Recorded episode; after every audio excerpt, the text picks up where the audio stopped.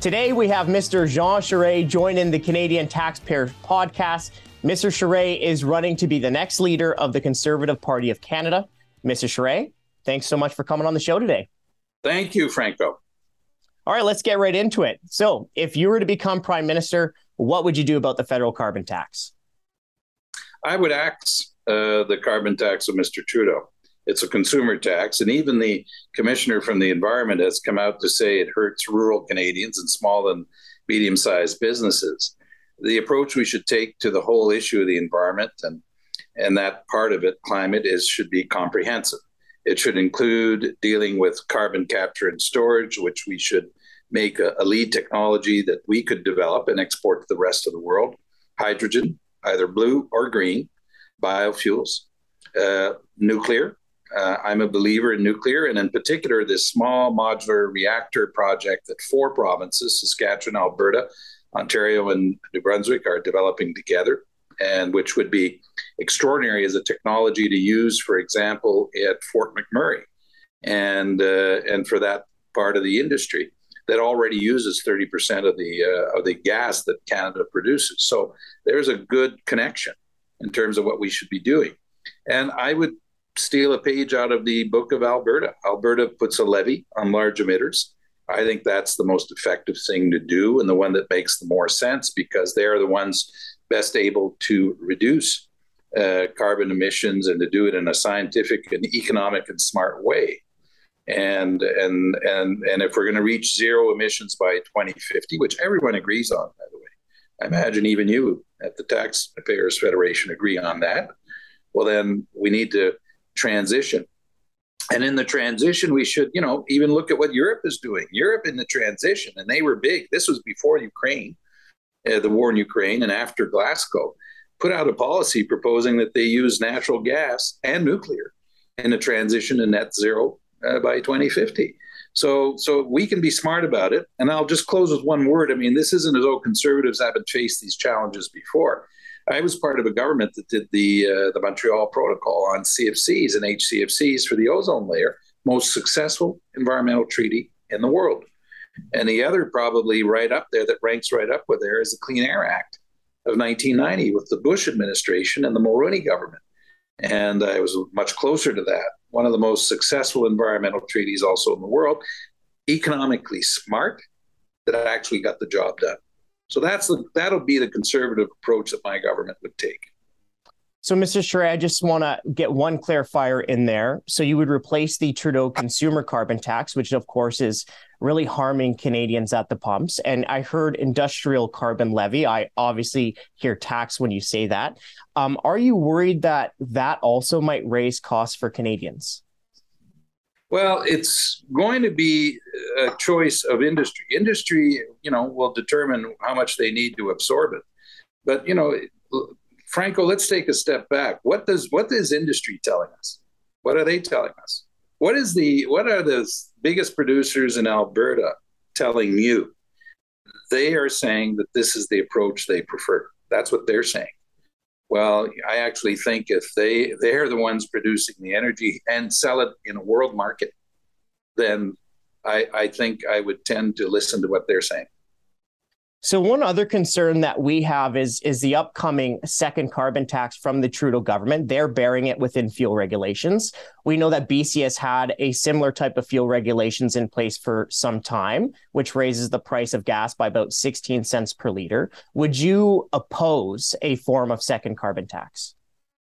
I don't. I'm, I'm. I don't see what the federal government wants to accomplish by doing that. I think we should stick to the levy on large emitters, and I, I, I have difficulty seeing how they're going to do something else that would be as effective. I mean, they're just going to be layering taxes over taxes. So I'm very skeptical about that.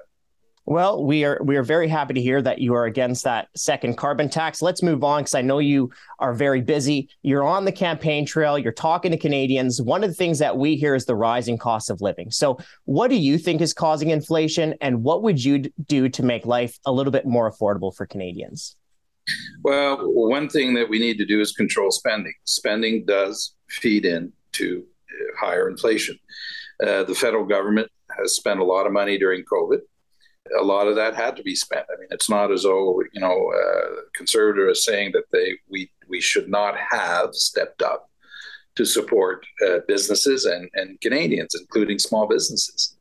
But frankly, we're one of the countries in the world that has spent the most on a per capita basis. We're certainly among the top three.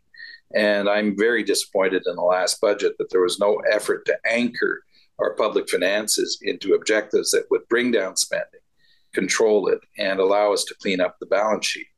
That's what I did when I was in uh, Premier. You know, I'm very proud of my record because it's a very clear record of cleaning up public finances. You know, when the Legault government took over four years ago, this is after 15 years of government. Mr. Couillard did the last part, Franco. He was left with an $8 billion surplus. $8 billion. You're not going to see that again in your lifetime. The credit rating in Quebec is higher than Ontario. And that's 15 years of discipline to get there. Now, what I did when I was in office is that I made sure that program spending was always below nominal growth. And then it becomes virtuous and allows you to create fiscal space and to reduce the size of the debt and and control spending. So back to inflation, that's what we need to do. The second thing I did during the Great Recession was reduce personal income taxes, which are very high in Canada. And I, I think that's something that uh, we need to look at very seriously if we're going to give people an opportunity to increase their disposable income. Let's dive a little bit further into the budget. So, $1 trillion of debt, huge issue, deficits as far as the eye can see. If you were prime minister, how long would it take your government to balance the budget? Well, no one, I think, you in this environment is going to tie it to a, a, definite timeline because we just don't know how the economy and the world economy is going to perform. You know, and I've been there, so let's you know let's be uh, realistic about this. We don't we don't know whether we're going to walk ourselves into a recession or not we have a war in Ukraine that no one had on their radar screen a year ago, Franco. And so, but I would, my approach is to be to use something that in politics is very undervalued discipline. As I mentioned a moment ago, program spending below nominal growth allows you to create a virtuous circle that allows you to reduce the size of the debt and, and to control spending. One thing I'd like to do, though, I'd like to explore is what I also did by creating something called the Generational Fund in Quebec to reduce the size of debt. The Fonds des Générations still exists today. The credit rating agencies loved it. And what we did was pretty simple. We took r- revenue from non renewable resources, water rights and mining uh, royalties, and put it into a fund to reduce the size of the debt. It allowed us to connect the dots in the taxpayer's mind between what's being paid and what goes to reduce the debt. The credit rating agencies loved it. They thought it was good. And actually, it's been a huge success. There's $16 billion in that fund today. And every government after mine continued. I implemented that in 2006. Now let's project ourselves into the future.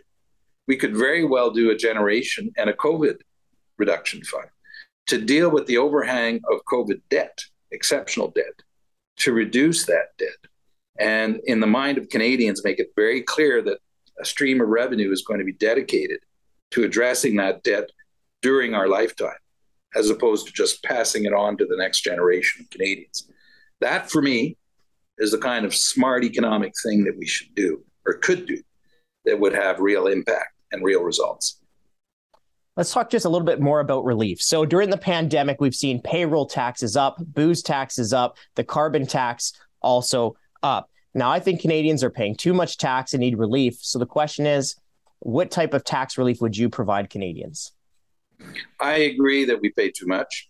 And when I left office, by the way, we had reduced the overall tax burden of uh, the people in Quebec by a billion dollars a year.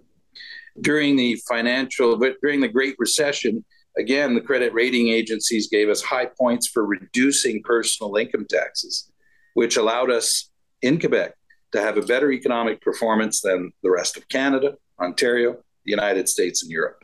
Why? Because we reduced personal income taxes, increased personal disposable income. And I think in personal income tax is the place where I would start because that is probably the number one job killer. and uh, and I, I really really am a believer in that. As I mentioned, when I left office, we had reduced the overall tax burden by a billion dollars a year, and uh, Canadians are. The other thing, Franco, you and I know, and everyone who's on this call listening knows that we can't just pretend we don't live next to the United States, can we? I mean, the number one economic business or partner, uh, they're right next door. It's a great neighborhood to live in. But uh, anyone who thinks that we can formulate tax policy as though we didn't have a neighbor who had a very competitive environment is really singing in the dark. You know, they're really whistling in the dark. We have to have to be very cognizant of that environment if we want to remain competitive. So on this tax side, one thing that we hear that's so much concern is worried about a home equity tax. Of course, we don't have a home equity tax right now in Canada, but the Canada Revenue Agency, when you sell your home, you have to report the sale of your home to the CRA. We think that is a dangerous step towards a home equity tax. So, would you remove that reporting requirement? The answer is yes. Very good. Let's. That's I, music. That's music to our ears. Well, I, uh, you know, and I, Canadians have a reason to be worried that the this liberal government would look at uh, home equity as being a target. I think they, they have reasons to uh, to be concerned about that, and uh, this looks like laying the groundwork, doesn't it? And uh, we don't need to. Do we need to do this? The answer is no. You know, there's plenty of work to do, by the way, for government. You, you, I don't know why we'd have people running around looking for things that we don't need to do to actually impose on Canadians. So the answer is definitely yes. I would do away with it. Very good. Now I know you're very, very busy. So just one last question. You've been in public life for for quite some time now. So what is one accomplishment that you're most proud of? And what is one thing that you still want to accomplish before you step away from political office? One of the things I'm certainly there's a you know there's always a number of things. I'm very proud of my economic accomplishments as premier. I think uh, that is very significant, and that speaks to resilience. It speaks to discipline and the ability to actually get things done. And uh, lower tax burden, lower, smaller uh, bureaucracy, higher disposable income, and a reduction in poverty is is the outcome of my tenure as premier. And those are facts. Those are hard facts. The other thing, Franco, is the unity of the country. And uh, I'm proud of my contribution and my role. And above everything else, you know, the job of a prime minister is to keep the country united. We're very badly divided today. I'm in this race in good part because of that. And if we don't address this issue of the West and East and urban, and if we don't address this issue, we're going to be we in trouble. And we should never ever take our country for granted. And I offer leadership that has that experience and that seasoned experience that would allow us to get things uh, uh, back on track and make the country work. I think it'd be a breath of fresh air in, in Ottawa to have a prime minister who's been a premier, who's actually run a government and uh, has a, a, track record, which is, uh, I'm the only candidate in this race that offers that. So I'm very, very proud of that.